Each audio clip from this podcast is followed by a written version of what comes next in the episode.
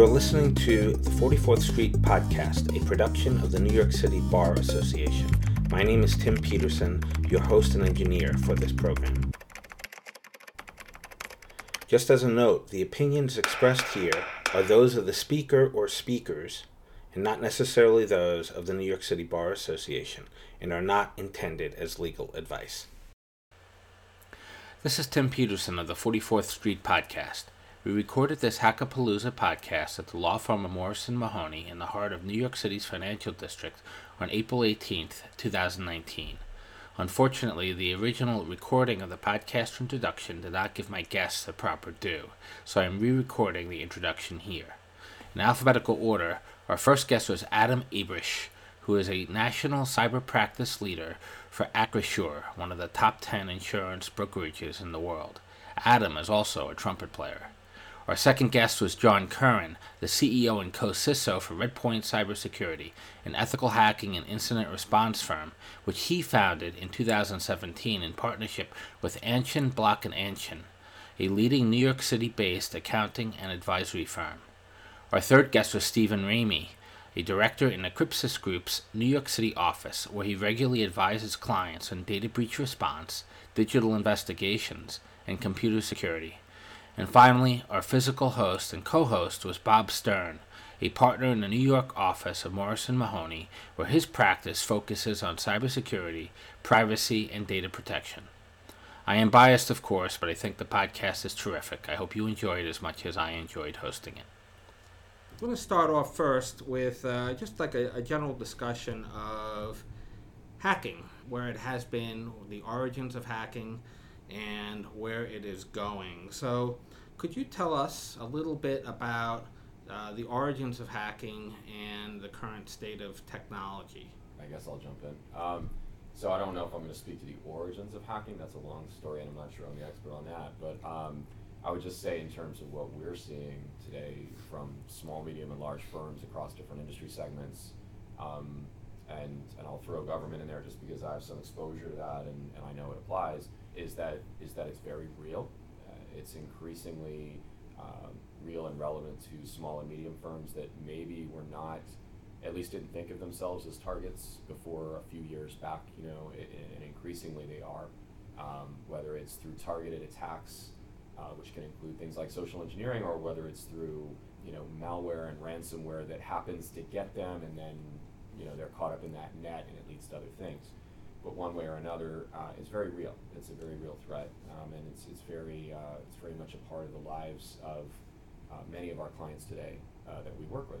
And so I'll just I, there's a lot of different directions you can take the conversation, but I'll just say that uh, typically when we're engaged to ethical hacking services, our focus is to demonstrate how you could get into a network or an application or a particular endpoint security configuration or, or security suite that someone wants tested.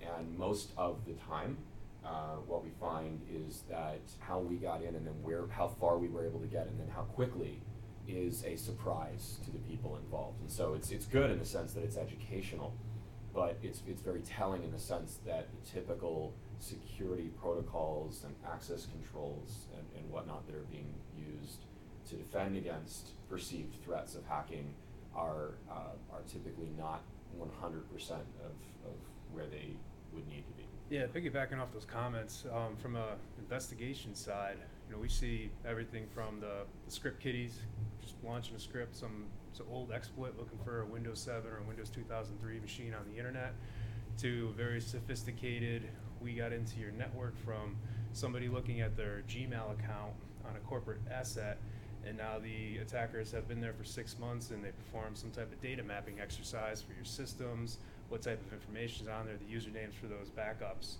Um, the, the, the, the analogy I can draw is you have a child walking down a street, knocking on every single door to see who's home. Or you have the burglar who's sitting in the van parked on your street watching the movement down the street, see who comes and goes at what time.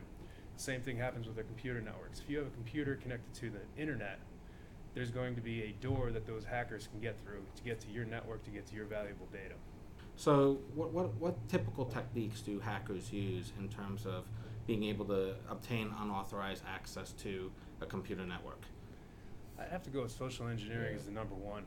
Uh, the human element is always the weakest link, um, and we're easily deceived. You know, a phishing email comes in, that's gonna, you know, Microsoft Word, for example, it has VB script embedded into the, the core of the program. So the hacker puts malicious code into the VB into the VB environment of the Word document. The user is tricked into opening it. They launch the macro. The macro then uses PowerShell natively on the system, and that creates a reverse connection back to the attacker's um, command and control server. From there, it can download malware, it can find data on your computer, send it outbound, all automatically. And the attacker does this as a shotgun blast across the world, for trying to find as many points of, of entry as possible. All that information comes back, they sift through it, and they say, hey, we have something here. Let's go to this system, let's laterally move throughout that network. So, uh, to me, I think phishing, social engineering is the number one cause of uh, breaches. Yeah, I'll, I'll just add to that. I think that's a, that's that's exactly right. Um, 90 95 percent probably still social engineering. There's other ones we can talk about, but you know that's the biggie. And then you hit on another core point, which is a couple of things there. One is um, you mentioned PowerShell, you mentioned running VB scripts, things like that that are important to note for everybody is that you know you can talk about how easy it is to identify that and lock that down, but then you always run into this this issue of business process, business needs. You know, if you're working in whether it's financial services and you need to open an Excel spreadsheet, or you know you you're whatever you're a network administrator and you need to use PowerShell, um, or just the fact that you can embed a process, right? You can embed a piece of C sharp or something like that into you know a, a native uh, utility on Windows up you know Windows 10 like um, MS Build exec something something like that. You're those are not only they, do they often show up as authorized users and authorized activity, but they're also very even if you know they're there and you say that's not authorized per se, locking it down um, is can oftentimes be very difficult because it's part of the, the daily life of and the daily routine of your users. Yeah, and just something I would say to that, right? Like I always try to keep in mind that whether it be the internet or different programs, whatever we're talking about, Word documents, the internet, like it was all built with connectivity and efficiency in mind, right? Like that was the initial intention of it. So there's a if something's built to connect people and put people together, a lot of the cybersecurity stuff that we're doing is kind of reverse engineering to try to prevent some of that. So the hackers are always trying to find new ways, and whether it involves people or it involves technology or it involves a combination of the two, like you're talking about with the Word documents, you know, I get that question a lot where some you know somebody's like, I don't understand how that happens, and you just gave a great example of something being embedded in a Word document and involves macros, but the majority of the time, once you get to that level of sophistication, when you're talking to somebody, that I start to lose them a lot of the times. And the point is that, you know, you're going about your daily life and you're working each day and doing what you came into work to do, and you're not necessarily focused on what is in this document that was sent to me, right? I, you just know that you got a document. You get Word documents every day. I know I do, and Excel spreadsheets. So, on the face of it, you know, how do you know as the end user whether or not what you're clicking on is going to basically make your entire organization vulnerable? I think that's part of what makes it so scary. You know, I think one of the things that we're discussing here is exploits and how different organizations are attacked. And Steve, you had mentioned social engineering. And, you know, for our audience out there who may not be familiar with social engineering and how that taps into the weakest link.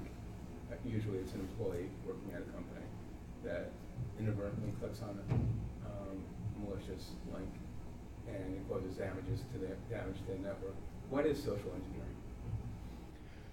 You know, it's, it's a great question. It's it's really you tricking the end user into understanding that you may not be who you say you are. So um, a good example would be me calling tech support multiple times to get pieces of information on how do I get to a supervisor? What's the supervisor's number? What's what's their email address if I need to get a hold of them again? You know, company policies would say don't give this out, but if you talk to these people long enough and you're persistent, you're going to get a lot of this information. Now you have a supervisor's email, you have a phone number. Now you can go and call someone and say, "Hi, I'm so and so from XYZ company. I'm the supervisor calling on behalf of you know this issue. Please call me back at this and give it your phone number." Uh, so that that's an easy way of, of handling that. Or you can send an email and spoof the email as if you were the supervisor, and um, in the reply to, you put a different email address. So it looks like it came from the supervisor. You send it out. Um, the individual responds back to your email address unknowingly that they, even though, even though your email tra- address changed in the to line when they click respond, and you could say, I need your username and password so that I can troubleshoot your issue correctly. So, so tricking, you know, the act of deception, tricking that end user, that victim, into giving you information they don't realize they're giving you, is uh, to me what social engineering is all about. So it, it really comes down to psychological manipulation and tapping into, you know, people's instincts Mhm. in many ways to, like they see an email that appears to be legitimate, right? And then before they know it, maybe they've been instructed to wire funds to, if they're in the finance department, thinking that they received an email from uh, the CEO directing them to wire funds to a certain vendor that they're familiar with, but it's not the vendor at all. Have you seen that before, Steve? Yeah, business email compromise is huge. Uh, we get it in two shapes and forms. The um, individual's account actually gets hacked, and the attacker kicks them out of their account, changes passwords, sends emails out. They create rules on the inbox to automatically route replies, to forward out, to delete, or um, an example I gave before where they just send a, a blanket email out to an address and they change the from information Uh-huh. and the reply to goes to their account, and then they can maintain those communications that look like or appear to be um, who they intend to, to um, represent. A, a good a good movie about social engineering is the the Catch Me If You Can. I forget the the uh, individual's name. but It was the the Yeah. With uh, Leonardo? Leonardo DiCaprio, yeah. And that's that's social engineering at its best when he's running around, he's, he's uh, creating the check fraud, and um, he's assuming all these different identities, and he's tricking everyone around him to give him money, and he's living this this lavish life until he finally gets caught. Well, that, that's very interesting, and Adam, I think you'll want to speak to as far as uh, this is compromise fraud and whether, you know, insurance would, what type of insurance might cover that. Right. And from an insurance perspective, social engineering has been really interesting because it depends on what happens, right? Like if somebody, uh, this is how I always look at it. If somebody steals information, right, then you're probably looking towards a cyber liability policy. But if you're now talking about theft of money or securities, now you're looking at a crime policy. So, you know, the crime policies have been around for a long time. Cyber, cyber coverage obviously has evolved, but come along more steadily in the past five, six years. So you, there may be organizations out there with crime policies that don't contemplate the social engineering aspect, and then the cyber policy, if the com- if companies have them. You know, I mean, right now the total market penetration in terms of cyber liability is right around thirty percent. It gets more penetrated as you go into the larger scale companies, you know, the Fortune 1000. Um, but as you go down that link, it becomes, you know, the penetration is lessened. Now you're talking about a situation where you either may not have the coverage at all on your crime policy, or if you have it on a cyber policy, it's sublimited down. You know, I think there is uh, there's a city down in Florida recently that was just victimized. Um, that came out in the news where you know they had been paying hundreds of thousands of dollars to a vendor, and they you know they just figured it out now, and that's that just goes back. I mean, that's a story as old as time. To your point, people have been tricking people out of money for a really long time. Now we just have computers as a means to do it. You know, so uh, from an insurance perspective, that coverage has been evolving, and sometimes you want to make sure that not sometimes you want to make sure that your policies line up and dovetail with each other to make sure there's no gap in coverage there. So it sounds like that, from an insurance perspective, that um, uh, security of your network might be uh, maybe not even as important as a, a certain psychological mindset within uh, a corporation. How, how do you look for, or how do you achieve uh, assurances that a, a corporation is not easily suckered into doling out hundreds of thousands of dollars to a vendor uh, through cyber fraud means, or maybe even through the old-fashioned "I'm going to invoice you for services that I never rendered" type of thing. Right, and that's a that's a great question, and you know something that something that I'm a big proponent of is taking the holistic approach towards cyber risk. Right, like cybersecurity alone isn't a solution. Cyber insurance alone isn't a solution, and I think and training to that end is not a solution in and of itself. I think it comes down to how do you create a culture within an organization where cyber risk is taken seriously? And you know, how do you how do you get the buy-in of the everyday users, right? Because a lot of these large organizations, you have thousands of employees that are out there working every single day, and how do you make sure that everybody there is engaging, or you know, there's a buy-in for them where they understand how important this is, and they're the, really the front line of the defenses. So I think that training is incredibly important.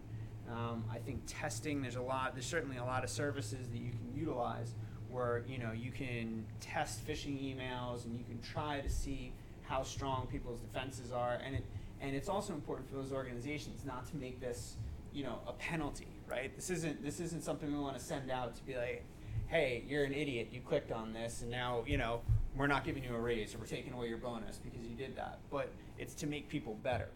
Yes, I want to just add to that. I think that's exactly right. And, you know, certainly Adam and I have talked about this a bunch of times. I mean, the training is essential. Proactive testing and breach readiness reviews are essential.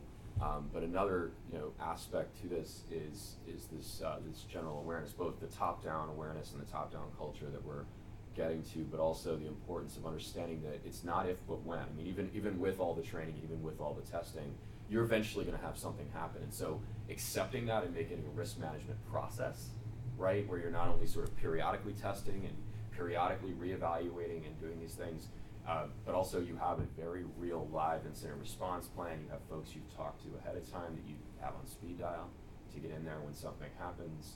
Um, one one thing that people don't realize, oftentimes don't realize, uh, when you're talking about the way breaches can develop and how quickly it can develop uh, and escalate, is that you know we do these phishing exercises, we do pen testing and other things, um, and and and they'll look at it like it's sort of binary, we passed or failed so the first thing is to dispel that. It's not binary pass or fail. This is a risk management process. You're constantly learning and, and getting better. The other thing to know though is that at a point of compromise, let's say credentials are either uh, captured through social engineering or they're they're dumped. Somebody makes it onto an endpoint and they manage to dump credentials and uh, you know if there's somebody's you know worst case maybe they're running as local admin and you've got that so you're you're escalating privileges now you're, you're operating as a local admin maybe uh, you do some other things the point is that that can move very, very quickly. Um, and by the time something's detected, even if they get alerted by uh, a service they're using or their own IDS, IPS systems, uh, it's, it's oftentimes post where we've achieved uh, domain admin, which basically means you own the network. At that point, you can get the information you need. You set up your outbound encrypted channels, you're exfiltrating data, the response is great, but again, it's important not to view these things as binary. Did we see a response? Did we not? Did we get the phone call? Did we not? Because these are very live, dynamic situations you're in. They can evolve very rapidly. And so I think it's more about like an athlete training and getting ready for a competition. It's not a matter of zero or one, the outcome. It's a matter of this is a gradual process of improvement, um, and you're and you're constantly looking for ways to get better. Okay, so you mentioned you mentioned pen testing, you mentioned phishing. Could you describe that for our audience a little bit more? Like, what exactly, what's, when you talk about the steps that you take to ensure that your network is secure, what exactly are you doing? What is phishing? What is pen testing? Yeah, so the, the phishing is sort of the easy one. I mean, that's where you craft, let's say it's, a, it's texting or it's voice calls or it's an email that looks like, you know, somebody that you should trust and they're trying to gather information from you and maybe trying to get you to link uh, uh, click a link where they're trying to get you to open a document, uh, you know, to, to establish a connection to their server and things like this. Uh, that's pretty straightforward in the sense that there's, I'll just say there's lots of commercial services out there that are, they're not necessarily great at that, but, but it's, it's, it's easy to sort of identify how, how do you conduct a phishing simulation. It's something everyone should be doing. It's very, very important. Uh, the one that, that people are less, the kind of side of pen testing and, and whatnot that people are less aware of is the need to use credentialed, experienced ethical hacking teams who are able to either leverage that phishing incident as a, a, foothold and do more with that to show you where it can go. Once somebody clicks what's the end result potentially? Did they hook your browser? Were they able to install a keylogger on that endpoint start capturing keystrokes did they quickly pivot off of that machine onto others and now they're somewhere else in the environment? Again establishing outbound channels and things. Um, that's the part of the equation. That's sort of what happens next. That at least from an educational standpoint and, and, a, and, a, and a breach readiness standpoint, we find people are, are least aware of these days. They've usually heard of phishing, uh, but, but they're kind of under the sort of impression that uh, if you're doing the phishing simulation in itself, you're, you're, you're doing what's called ethical hacking or pen testing, and that's just not true. Okay. So let's say there has been a breach. Um, what steps, as uh, someone who is a, a cybersecurity professional, uh, would you take for your organization uh, in terms of like cleaning the network or uh, you know or locking down your systems or um, like how can you be assured maybe that uh, a hacker might not still be in the system? So I, I think the answer to that is you have a lot of parties that need to be involved, and that, that includes legal, it includes incident response and forensics. Uh, teams like like Steve's uh, are are essential to that very first step. Uh, the insurance groups uh, like like Adam, and so there's if you're talking about kind of what steps do you need to take and where do you start, the first thing I think is to identify who are the key parties that need to be on speed dial for that. Um, so actually, I, I have a lot to say about this, but I'd, I'd actually kick it to Steve to kind of uh, share his thoughts on, on where that begins. So our team has brought in either breach readiness and ethical hacking or to support through remediation and on-site work. Typically, though, or very often, that in, that involves we're receiving a phone call from a group like Steve. So, you know, he's he's in the room with us. Yeah, you hit the nail on the head. And this gets all to, to what you said, John, about the risk management process that the firm should establish prior to the finding the breach. You know, I think today we should all assume we have been hacked. Um, just what do we do once we discover, you know, that hack? Um, bringing the, the, necessary people to the table um, is the pretty much the first step. Understanding your insurance policies, uh, what does that allow? Who are the preferred uh, providers underneath your insurance uh, um, policy? Uh, making sure you establish relations with them prior to the breach uh, would be ideal. Uh, but once you get all the, the players at the table, it's it's really saying what are our next steps. It's preserving what you can preserve quickly. All the logging information that's available, your firewall logs, your your Windows event logs on your systems, any other type of logs that may be deleted automatically that you may not know of. The logs tell we use those logs as incident responders to paint the story of how individuals got into your network and what they touched and how they moved around. Um, a lot of times the organizations they set their firewalls to one day or seven days, whatever the default is, and they don't change it. So by the time we get that phone call, it could be 45 days after the event occurred. And so now we're 45 days behind, and all that information was set to seven days retention. Well, that's not really going to help us to understand what type of connections were coming into your organization. And the second piece is um, having a, having an understanding your data, what's in your environment from a data. Um, are you a covered entity? You know, are you going to have health information? Um, do you store or process financial information? Do you retain social security numbers? What's your benefits? Where does that information exist in your organization? Knowing that, knowing where that classified information would sit, helps the incident responders to triage those systems up front to say, okay, we found compromised accounts, they access these systems, we see staging of data, this is the type of data they staged, and it, we just can't tell if it went outbound. We don't have that logging information. But that would at least get legal um, and the insurance uh, providers to understand what information's at play, what type of, of legalities would come into scope here should uh, notification be required. Is it EU type of data, you know, uh, European Union uh, GDPR governed data? And that's a very uh, that's a very discrete window versus you know a lot of the state um, notifications that, that come into it. Uh, Bob, I'm, curious, what, what's your, your take on the disclosure process and understanding when attackers get in, that the type of data that's um, at play for your clients? Well, I mean, I, I think the law firms, the uh, issue is what, and it really comes full circle to, you know, this is a podcast for the city bar. And it comes down to the law firms and attorneys who may be listening, why should I care about cybersecurity? What information do I have that is sensitive? What information is likely to be breached or of interest to hackers.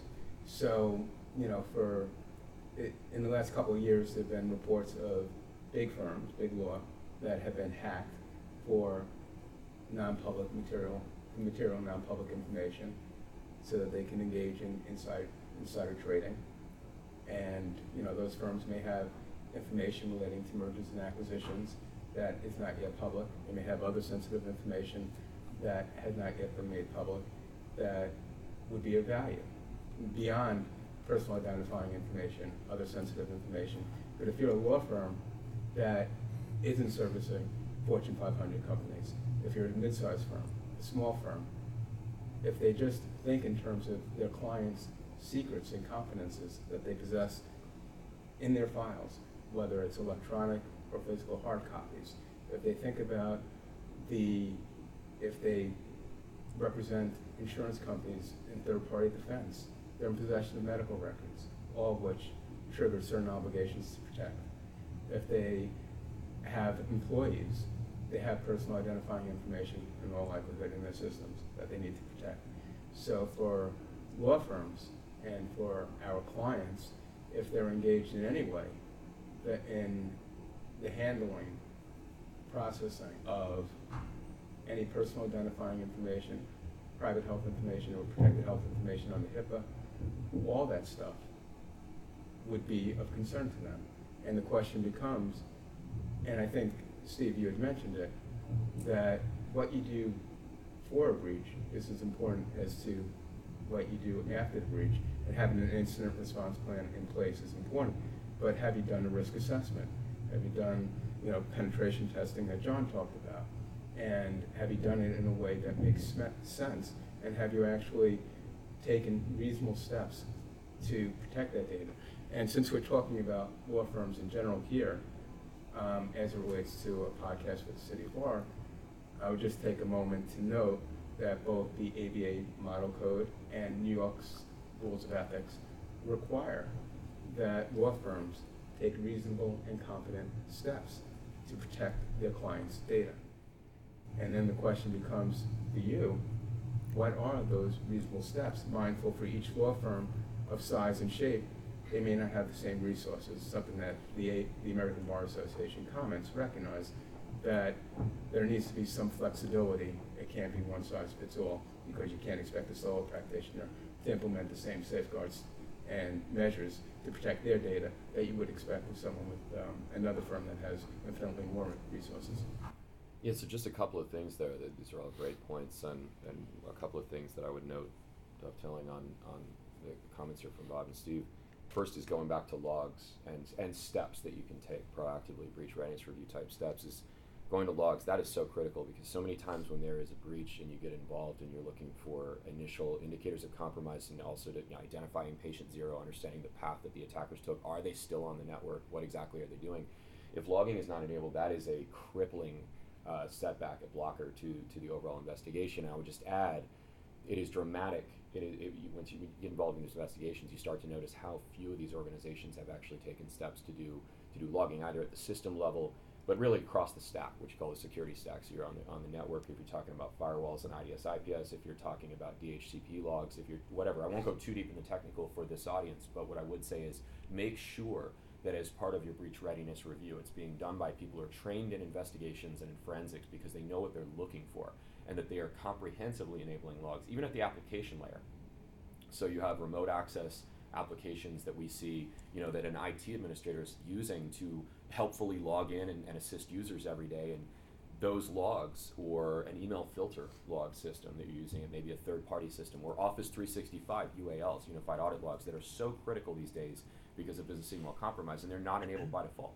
Um, and then when you do, if even if they're enabled, you know, you want to be sure you have people like Steve and his team who are involved who understand the process of going through those logs, investigating those logs, as opposed to just using an admin dashboard, which is not uh, nearly as capable. So the logging is critical, and I stress that because although it sounds very simple, you see it, you just see it every day that it's not happening.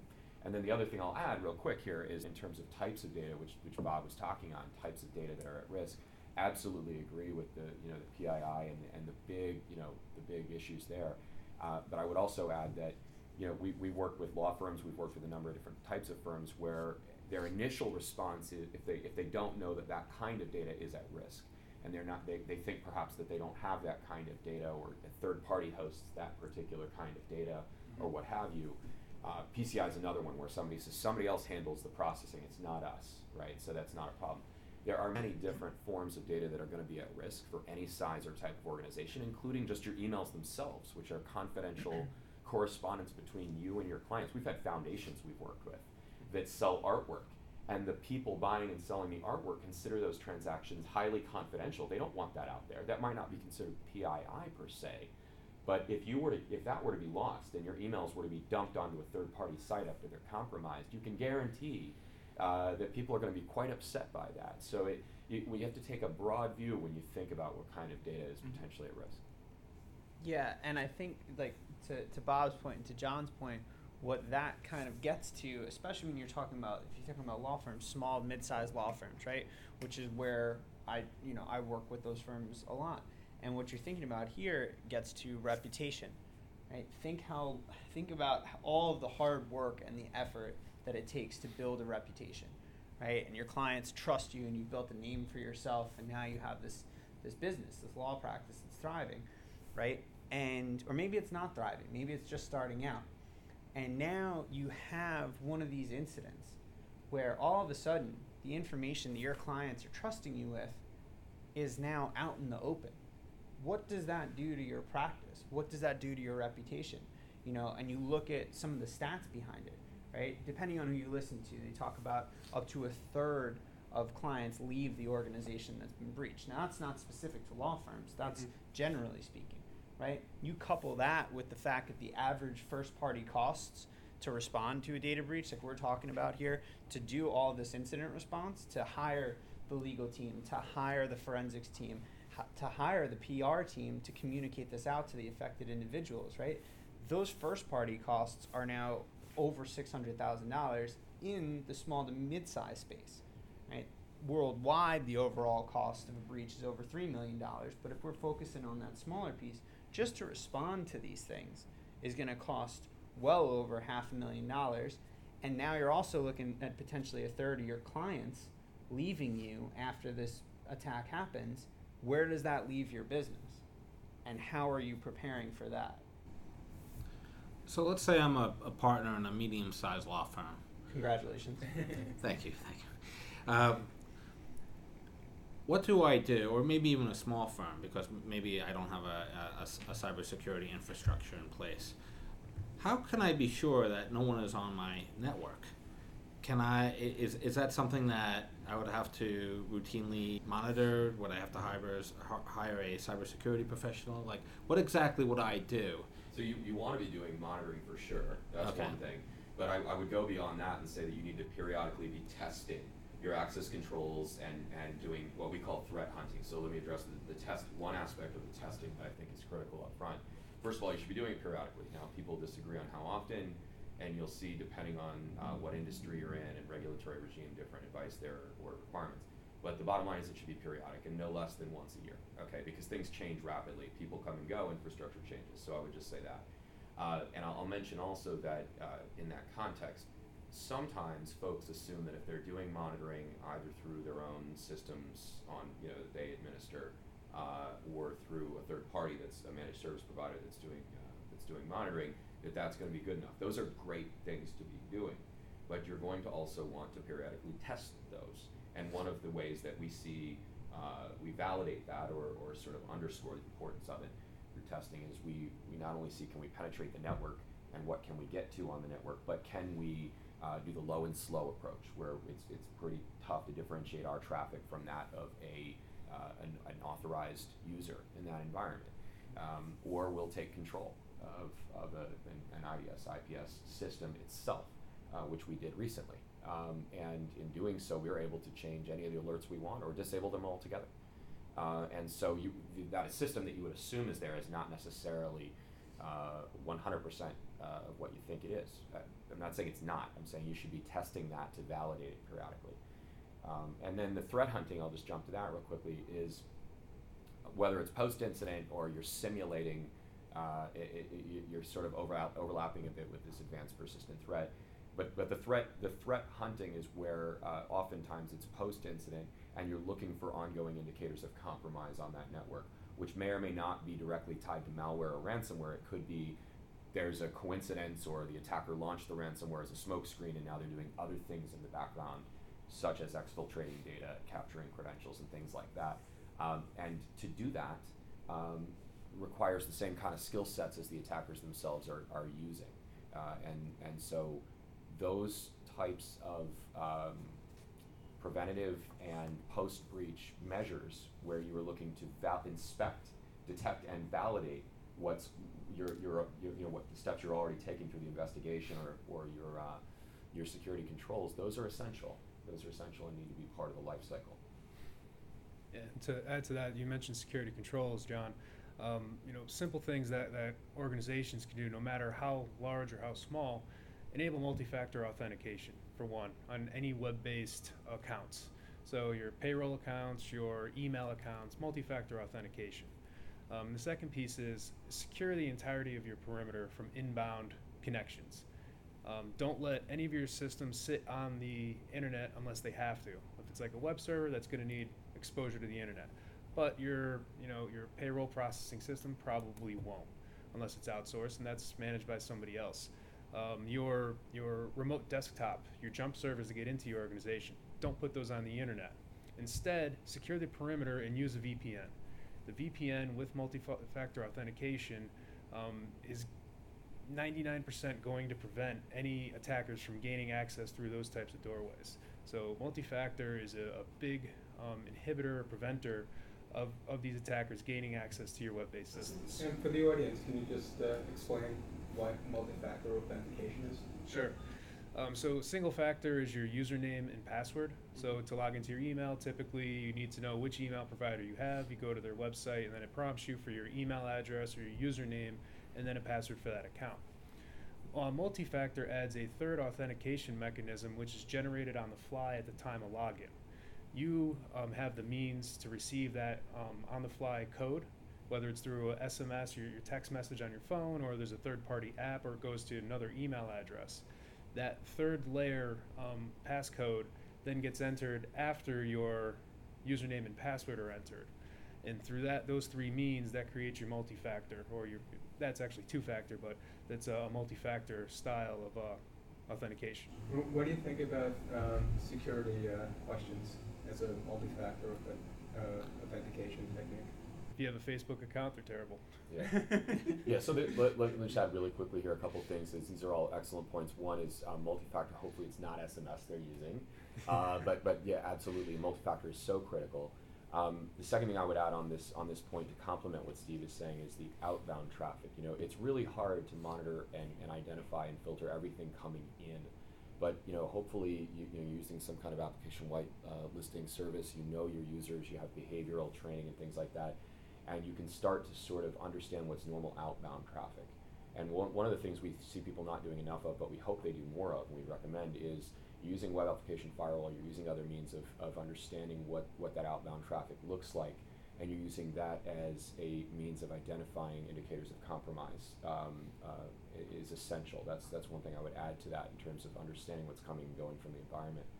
Um, it, it, absolutely essential.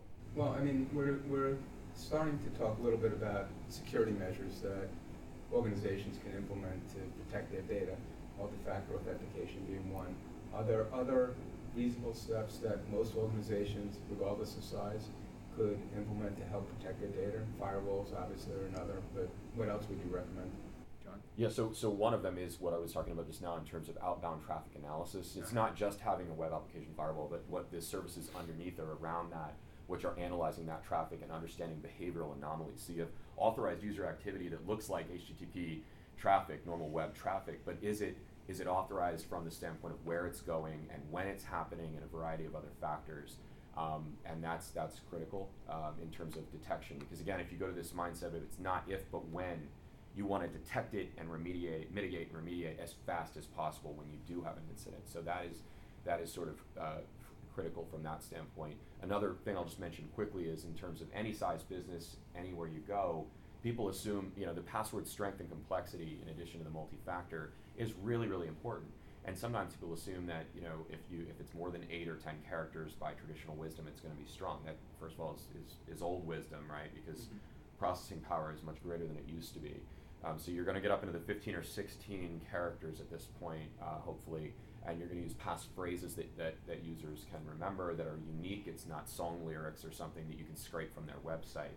but something that is relatively unique as an overall strength.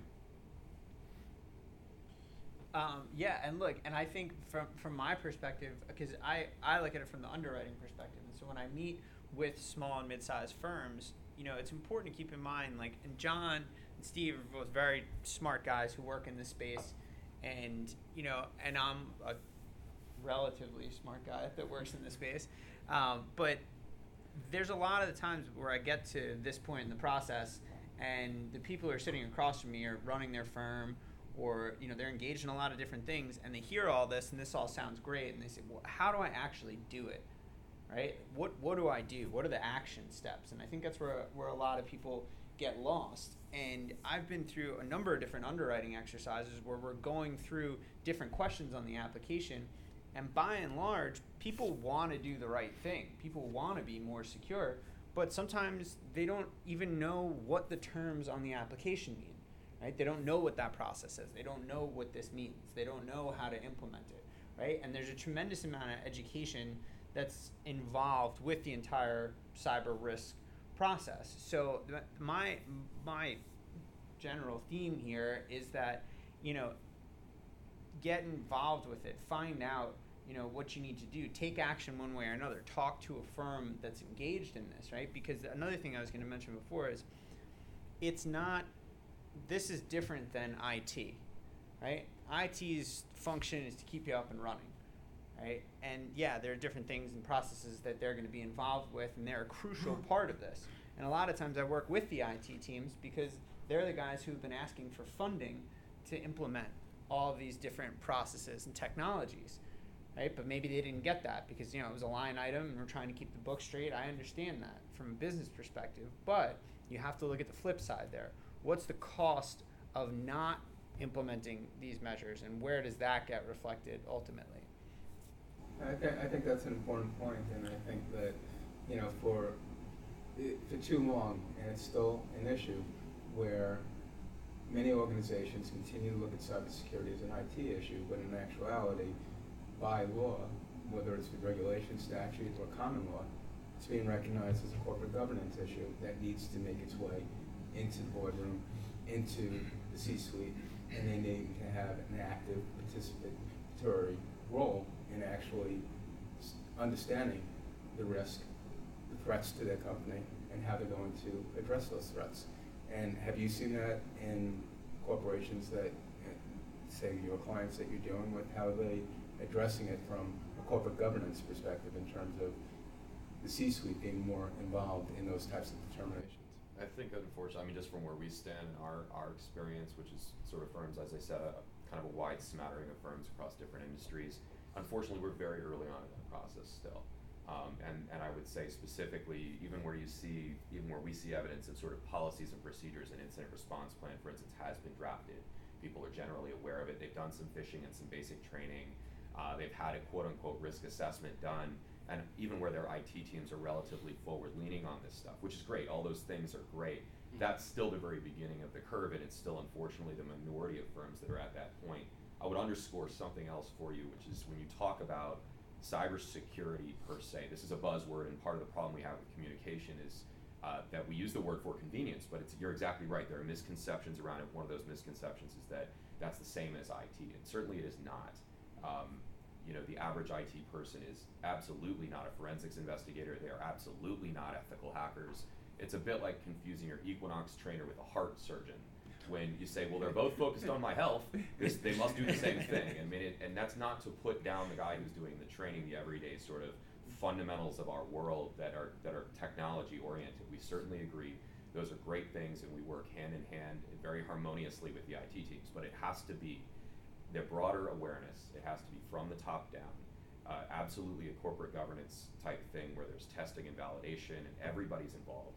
And you absolutely, at the end of the day, must bring in third party, skilled, credentialed folks that, that do these things for a living to, uh, to test and, uh, and uh, address these risks.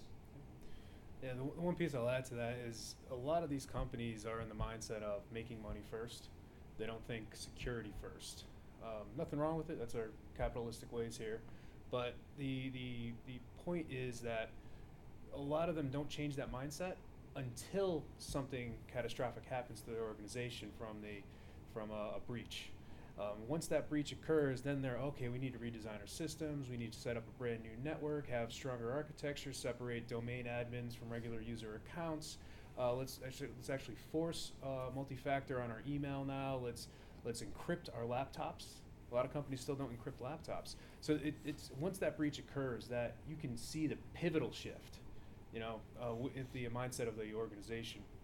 Um, and, and, once they get that funding going and they, they're moving through that process of, okay, it's going to cost us this much every year to, to maintain that, then they get into that point of, all right, we're going to have to make more money to offset these the increase in expenses. But, you know, really, if, if you run the you run your security team as an operating unit, you're really paying yourself your own insurance because you're going to prevent or at least minimize, um, you know, downstream effects of this event happening again. You had mentioned uh, encryption. How important is that as far as whether it's on a laptop or on the network itself, as far as uh, encrypting data that's both in rest and in transit? And if either or both of uh, John and Steve, if you can speak to the difference between the two and the importance of that. Sure, I'll take the endpoint. I think encryption on mobile devices and, and thumb drives and or flash drives um, laptops is, is crucial. Um, I can't tell you how many times you know I, I, get into a taxi on a business trip or I'm in an airplane uh, on a business trip. I take my laptop out, start you know working, and then put it back in my bag. Get out of the taxi. Five minutes later, I'm freaking out because I don't know if it's in my bag. I couldn't remember. You know. Um, so having the, the, the, at least the fallback on. By the way, it was in my bag all the time. So that's happening. Um, everybody's staring at me here. a little hot. But um, no, I mean, I can't tell you how many times that knowing at least my devices were encrypted, should I have been the unfortunate for uh, leaving it behind. Um, I can tell you, I've, I've responded to you know countless events where somebody from HR who's not supposed to have data on their their laptop left their laptop at a bar from from a company happy hour. You know, okay, well, what type of data was on there? Well, we can't tell you. Do you have any backups for that system? No, we're not sure. What systems did they have access to? Can we run a report from there from those log files we mentioned before? You know, these are the thoughts. These are the thought process we go through if, if we can't find that laptop. Um, John, you want to talk a little bit yeah, about encryption absolutely. from your perspective? I mean, I definitely agree with all of that. Um, and I'll just say is I'll throw in uh, virtual machines as well while we're on the subject because segmentation of data and segmentation of, of, of your, your communications and kind of where, where things sit and how you operate throughout the day. Um, one of the things, the, the low hanging fruit we recommend to people is, is to use the, the virtual machines, which you can run on your, you know, on your laptop. And, and an example of where that really comes in handy is when you're talking about phishing and social engineering.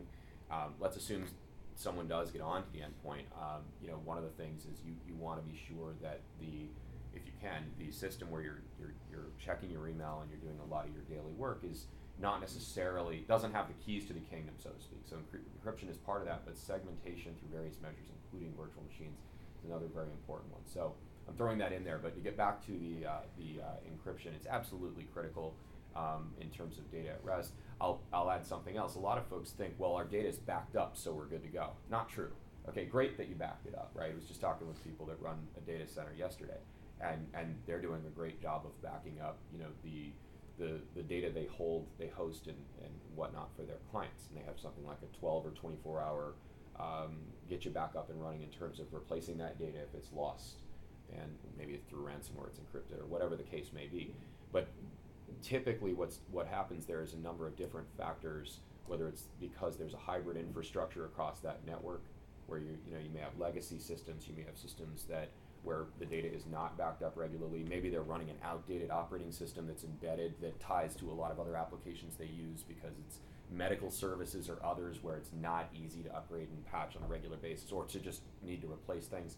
There's a lot going on in the equation where it's not simply a, a, a matter of, oh, are there backups or not? You hope there are. It's great if there are, but it's not a light switch.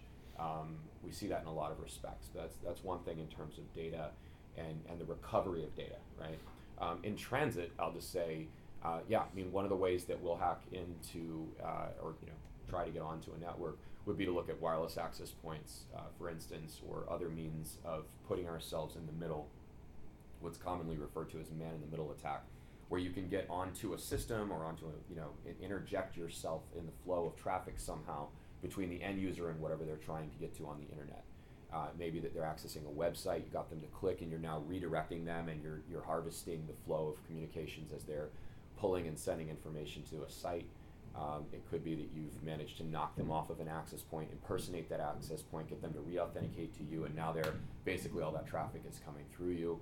Um, there are different ways that it's done. Obviously, there's a lot of different ways that can be done. But the bottom line is, if that traffic is encrypted through a VPN or other uh, a variety of things, uh, HTTPS traffic, um, then then I may be sitting in between you and wherever you're trying to get to, but it's going to be more difficult for me to decipher that information and use it. So we've been uh, discussing mostly the motivations and the means of white hat hackers.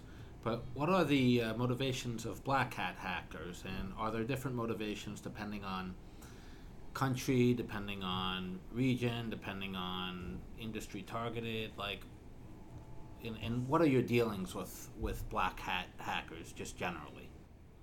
I'll make a quick comment and then I want to turn it over to Steve. Uh, I know that we, we each have different levels of interaction with, with that sort of thing. Um, I would I would just say from our experience and and, and you know, whatever our, our daily life in this space that it's all of the above. It's anything you can think of in terms of motivation. It might be someone you've heard a lot about activist groups uh, over the last few years in particular, but it could be somebody. We mentioned script kiddies earlier. Script kiddies is just this term that's thrown out for people that are basically low skill that are using you know libraries they can download download offline and something like Kali Linux, and they're sort of plug and play, right? Um, where they don't really have to understand what they're doing so much as they do just point it at an IP address and see what sticks, and and that's that's that's very prevalent, right? Monetary gain is another one, uh, and and so it's sort of all of the above in terms of motivation. I generally stay away from the subject when clients bring it up because it's difficult to know initially what that motivation is also because the tendency in general, this is kind of a theme in our conversation, is that um, folks are not yet where we'd like them to be in terms of being proactive. So unfortunately, the tendency sometimes when you get engaged and you're trying to convince firms to be proactive is to look for any reason not to do X, Y, and Z because it's complicated. It, it diverts their attentions. You know, they're just they're uncomfortable with it. It's scary. So rather than run through a playbook of what might be the motivation behind the attacker, and it could be anything, we try to help them understand that you know there are lots of motivations out there. And oftentimes when somebody initially comes after you whether it's through malware or other means they didn't have you in mind as the target. They found out after the fact when something beaconed back to them. Now they're just kind of interested in seeing can i get in? And then once i'm in let me see what i can find so you don't have to start from the premise of you were targeted you were on somebody's radar to begin with. It can happen you know uh, very organically as it were. Yeah I'd echo all of that. Um, the one I would add to it is a security researcher, uh, the individual that uh, wants to go find the open door, notify the company in, in hopes that they can either publish the vulnerability for that company or that they'll get paid money. So I'll throw notoriety on the list of motivations as well, um, which kind of gets into the, the bug bounty program we're starting to see companies get involved with. Uh, bug bounty is basically welcoming uh, putting up uh, putting up walls against your organization, and but welcoming the general public to try to find vulnerabilities to gain access to your systems.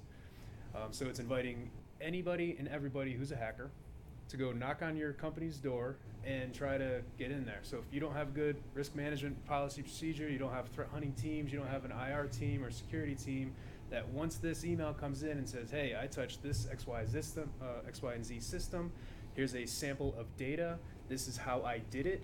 You don't have a team to go and triage that, triage that immediately.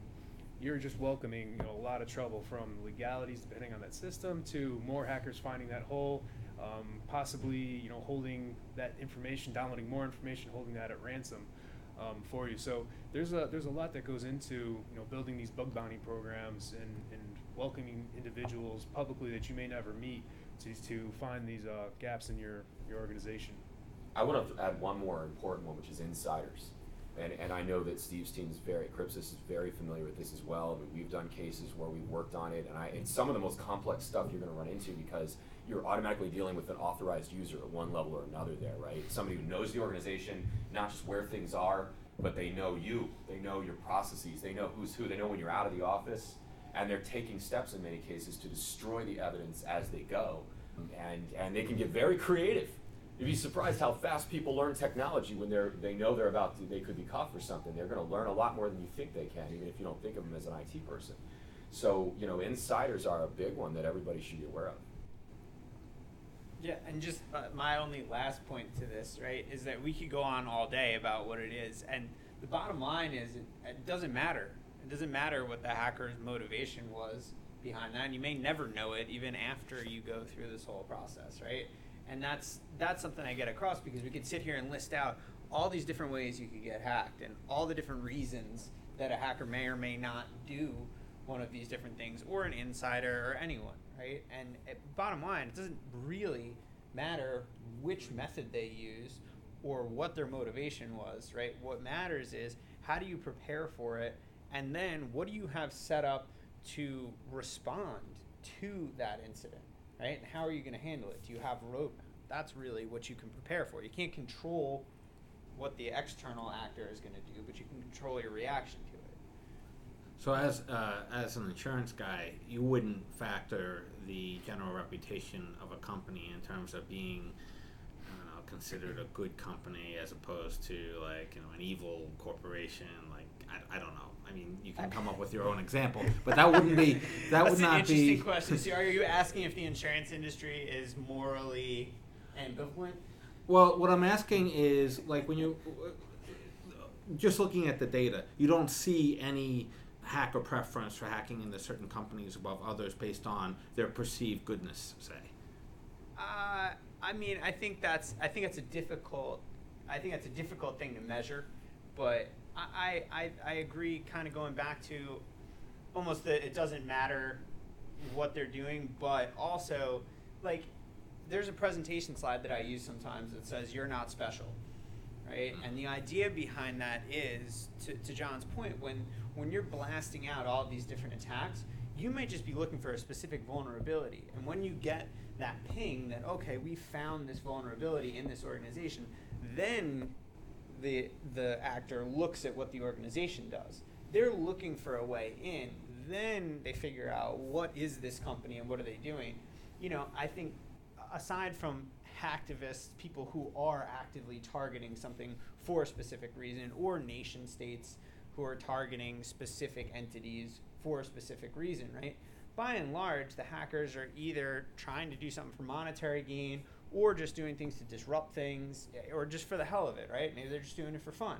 And you, once again, you're not going to know, but I think look, it could go either way, but I don't think that necessarily hackers are saying, you know, this is an evil company, we don't like these guys.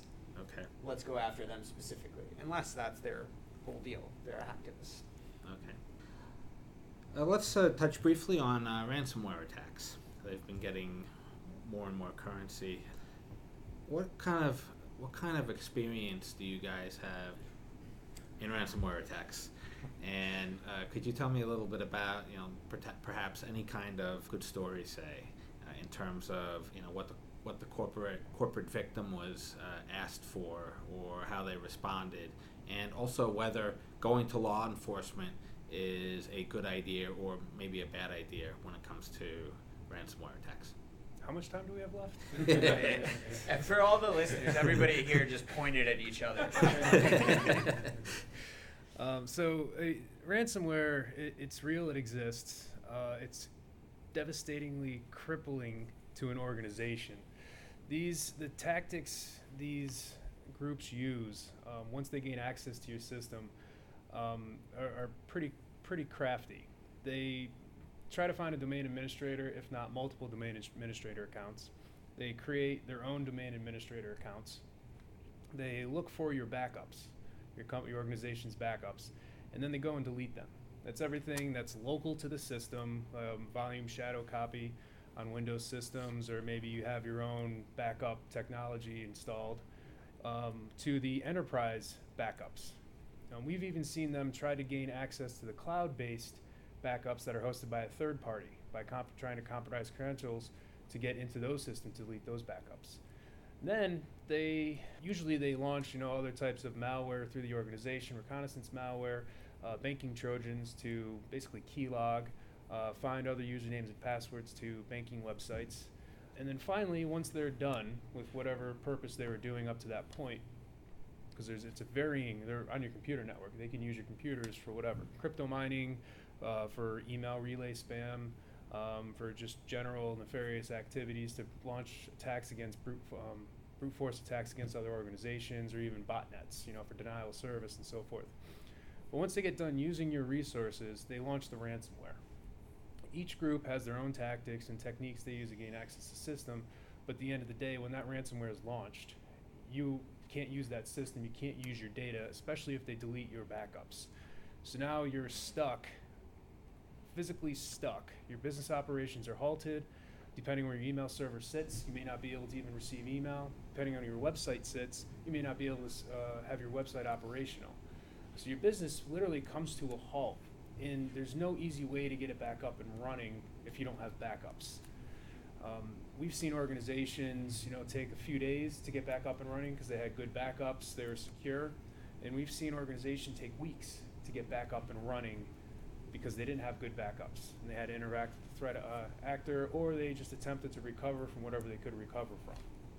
So the ransomware is, you know, a, a huge catastrophic event that no organization should go through um, if they have a good risk management plan, if they're testing their their operational procedures correctly, that they know their backups are uh, in a warm site or they're off off uh, off site um, at a different location that doesn't have access unless it needs to um, to their current organization. So in, in a whole, you know, ransomware, you know, it's it's pretty pretty bad. Um, I'll pause here. What, what are what are some of your other ideas, John? I would just, I want to echo one thing and, and make a couple of quick points on top of what you're saying. One thing I want to echo is this backups that we mentioned before, and, and it comes up again and again, because folks oftentimes make a mistake of thinking we have backups, we're good to go.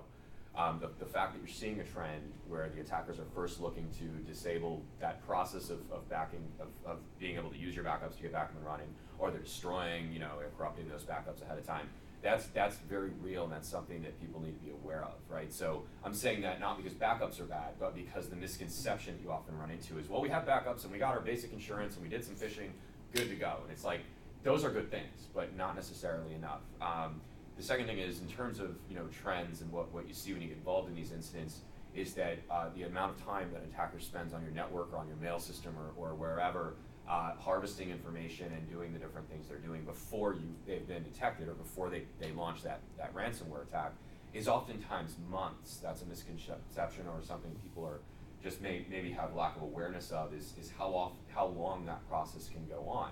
So what does that? It, it sort of speaks to the importance of being proactive when you do breach readiness review and, and planning and so forth. It needs to involve active testing, uh, as we've already touched on because uh, again, it's not if but when, and the trend is that that these things have been going on for quite a while before someone takes an overt action, whether it's ransomware, whether it's you know the, the fraud, email, the fraudulent email where they're trying to do a wire transfer, something overt that they think is probably going to get noticed. They've probably done quite a bit of recon on that, that network for a while, and it's only through looking for that activity actively that you're going to uh, hopefully catch that early. Um, and that includes, again, Office 365. So if you're not looking at those logs on a regular basis, you, you know, you're, you're probably setting yourself up for an eventual issue there.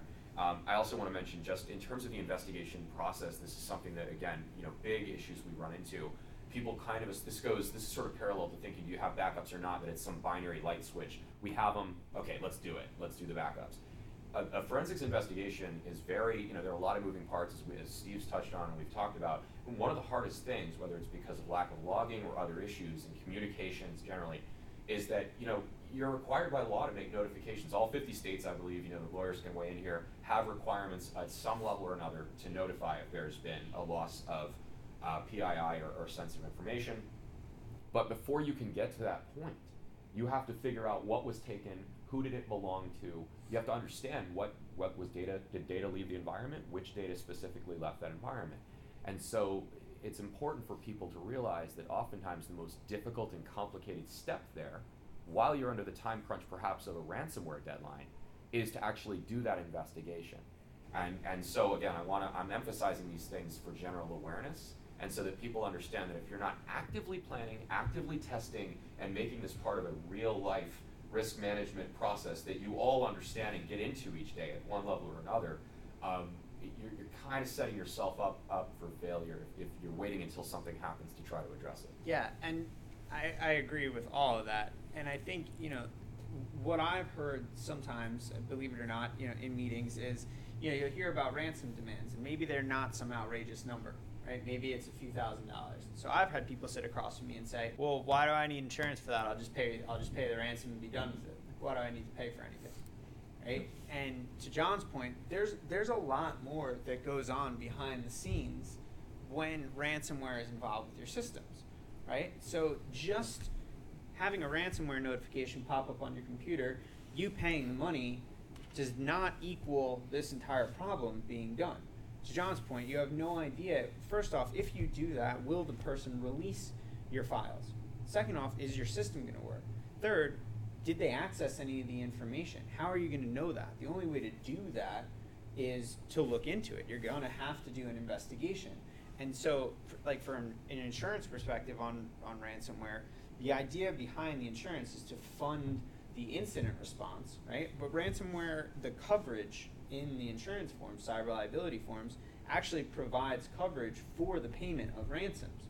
However, you want to make sure that before you start sending out money to some nebulous character, that it's actually going to have the effect that you want. Are they going to be able to prove to you that the encryption key that they have works with the ransomware that they use, right? And you want to make sure that you have, you know, using a, a, term that's borrowed from general ransom, like a proof of life, right? Can they show you that you'll be able to get those systems back? And then what do you take, what steps do you take afterwards to make sure that information is secure? Because keep in mind, there's also a lot of guys out there that will hack somebody, somebody will pay the ransomware, and then they put together a list of all the people that have paid ransoms, and then they sell that list to other hackers who then know that these people have paid once, they'll probably pay again. When you were talking about the um, ransomware and the expense, it's not just the expense with, you know, they'll, they'll pay off the ransom um, rather than have insurance. But the fact is that under HIPAA, once they've had a documented ransomware attack, it's presumed to that they've acquired protected health information, and which in turn would trigger the breach no- notification rules. So unless you can rebut that presumption, then the second you've had that ransomware attack, you're not merely incurring the expense of paying off the ransom, you now have to incur all the expenses associated with breach notification.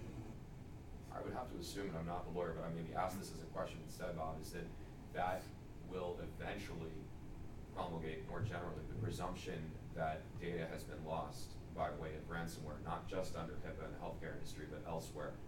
You know, Right, like if I you have to assume suffer- that, that that's eventually going to become the standard general. I, I think that's true, and I think you're seeing a lot of courts, particularly when you're in federal court, when you're dealing with the standing issue and whether or not you suffered a concrete, the claimed victim has suffered a concrete injury. The issue is, well, there's no evidence that the punitive plaintiff has in any way um, had their identity stolen or that their information has been used in a harmful way. And courts initially were agreeing with that as far as standing is concerned, and you had Spokeo and other cases come out, particularly from the Supreme Court, that said you need to have, recognize that you need to have a con- concrete and particular harm, the plaintiff did. But as case laws evolved around the circuits, they're starting to recognize that the mere fact that plaintiff's identity hasn't yet, has not yet been stolen, or used in some harmful way, doesn't mean that they haven't suffered a concrete harm or injury, but there's the risk in the future that they may. And the reason why people hack in general is because they have an intention to do something nefarious with that information that will not be to the benefit of the plaintiff. So increasingly, you're seeing courts recognize that yes, they do satisfy what's known as Article Three standing, and their claims can proceed. And so I do think that, getting to your point, John, that courts are going to implement that kind of standard, or they're increasingly recognizing that the mere fact that that information was acquired, was accessed, is enough to allow standing to go forward. Sort of creating a presumption. So you have it in your insurance policies that you do sometimes, I suppose, pay out ransom. Do you have a set policy on contacting law enforcement?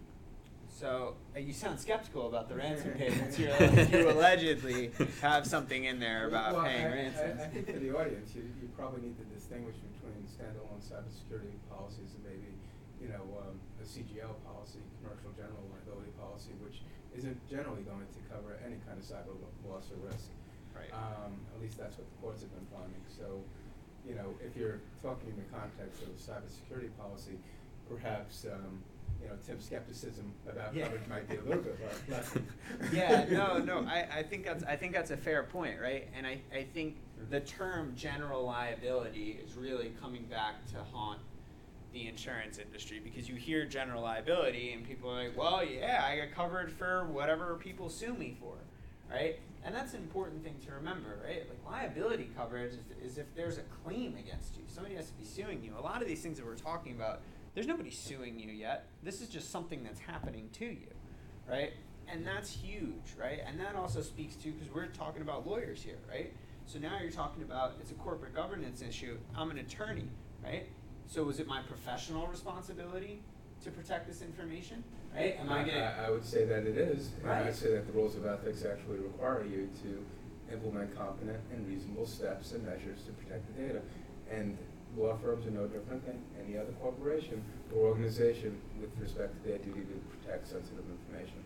And if they don't implement those reasonable steps, they may find themselves either in a class action lawsuit, in a derivative, well, in a derivative lawsuit through cross indemnification provisions with their clients, they, they will be exposed to liability one way or the other, as a result of breaching their client's customer's information or breaching the client's own information. So that becomes an issue for them. Right. And so what I hear sometimes is, well, I have, you know, like I have my lawyer's malpractice coverage. So if I if anybody decides to sue me, then whatever, I'll just put it under there. First off, do you want that hitting your malpractice insurance, even if it were to be covered? Right? Is that is that where you want it to be hit? Probably not. Second, we're still not t- we're talking about liability, right? We're talking about where somebody's brought a case against you. We're not talking about any of the first party costs, the stuff that John and Siege firms do, right? The hiring of a breach coach, outside counsel to come in and take a look at what's happening and game plan what your next steps are. Something also very important to understand when you bring in a breach coach, right? It's the breach coach that hires the forensics team afterwards, okay? And there's an attorney in the room, so I'll defer to you on this. But in terms of privileged information, that makes a big difference, right? Absolutely, you want to protect, you want to create that attorney-client privileged relationship, the work product relationship, and having the outside law firm retain the forensics uh, company is bridge towards that. Right, and and then you start talking about the forensic firm that's being brought in, right? Keep in mind you've had something go wrong at this point, right? So all the steps that you put in place, and you may have been doing a very good job as an organization in terms of creating a good cyber risk posture, but something happened, and now you have an incident, and now you can't utilize the same people that have been involved with it all along. You need to bring in somebody from the outside not only for their expertise, but to also protect yourself down the line from the lawsuits that are going to follow this, right? And you need to make sure that somebody else is taking a hard look at this and making sure that you did everything, to your point, the big word that you see in here, you took all the reasonable steps in, in the wake of this incident. To wrap up, we've heard a, a, good summary of many of the issues affecting cybersecurity. So, just as a, a, a general question to everyone, uh, are we better off in terms of uh, preventing hacking, in terms of dealing with uh, hacking incidents now than we were five years ago, say? And where do you think we're going uh, in terms of the next five years? Um, so there's some respects with, you know, in, which I think things are improving, and one of those is through the engagement of the breach coaches, the, the breach litigation law firms, people that understand this stuff. Some proactive measures there around insurance in particular, which I think is helping to move the ball to help people understand. Okay, much like health insurance, you know, you're going to get the health insurance, but you're required to be doing certain things to show you you're not a smoker, for instance. You have that EKG, you're that's helping to move the ball, I think, in terms of other discrete steps we should and must be taking.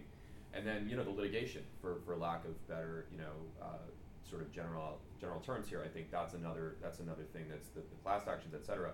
These things they, they hit the news, et cetera. They make people aware. There's a real monetary risk that's more obvious than trying to convince somebody that they might be the target of, a, of, of an attack, right? You know, it, it's just more. It, they people see that in the news, they understand it's a risk. There's those are positives in a certain way. Um, but I, but I think there's also still a very big communication gap, in particular between uh, uh, technology and, and the sort of non-tech savvy folks within organizations. I think that permeates especially at the C level of the average groups we speak with. Folks are not only not technologically aware, but they they don't want to admit that they are. And so what I think needs to happen there is better integration and better communication. There's a lot to that, but I'll just say that. Lastly, just sort of summary of what I see as the trend. Look, in terms of the progression of what we do to detect contain, mitigate, re, you know, remediate all those things, and where the attackers are today and how prevalent the attacks are.